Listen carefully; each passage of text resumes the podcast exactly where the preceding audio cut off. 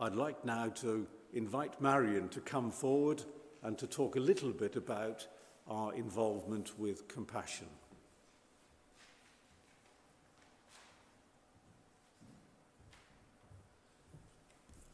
Morning, everybody.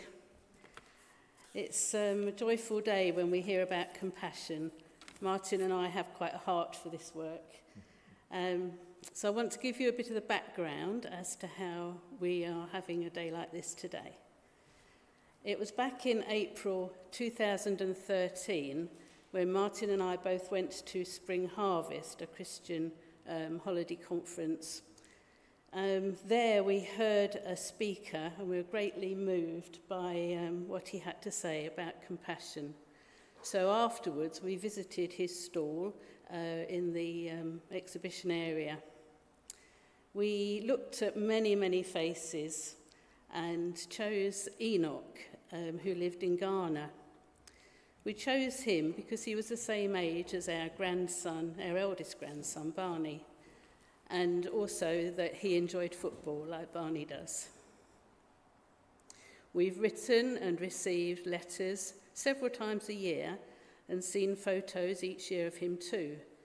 And now he is 16 years old. A year later, we felt moved again to look for a girl, and we chose Kanzim, who is from Rwanda, and she is the same age as our twin granddaughters. It's lovely to look at our grandchildren um, and think about the ones that are their, their age in other countries that we care for.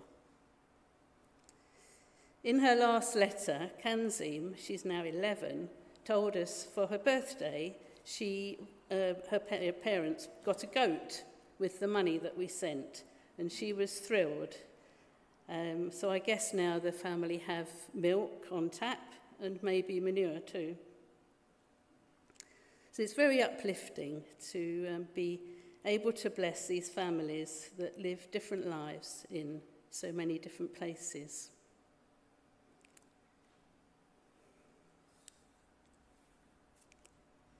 So, inspired by our own experience, we suggested to the church here um, that we ask a representative to come and speak from compassion.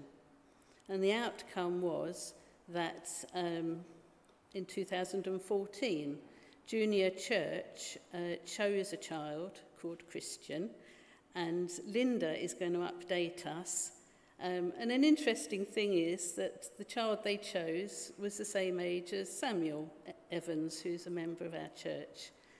So I'll hand over to Linda, and then when Linda's spoken, I'll ask Rodney to introduce himself a bit more. Thank you.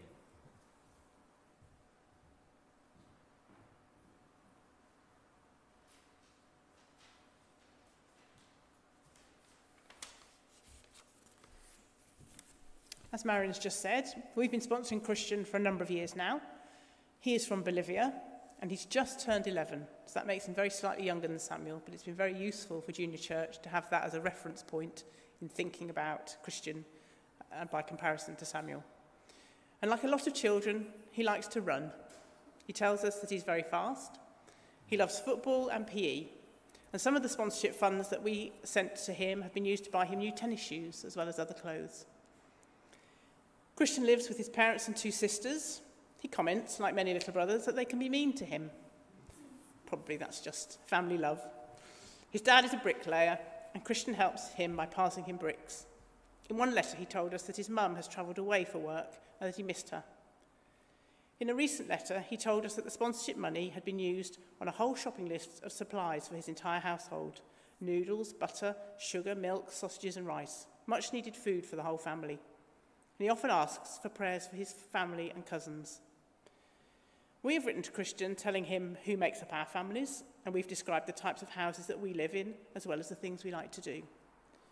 Like a lot of young people, when Christian has some free time, he likes to read a book, watch TV, or when allowed and when he's stopped working, play on his dad's smartphone for a little while. It's interesting for junior church to get an insight into the lives of others around the world whose lives are very different to their own.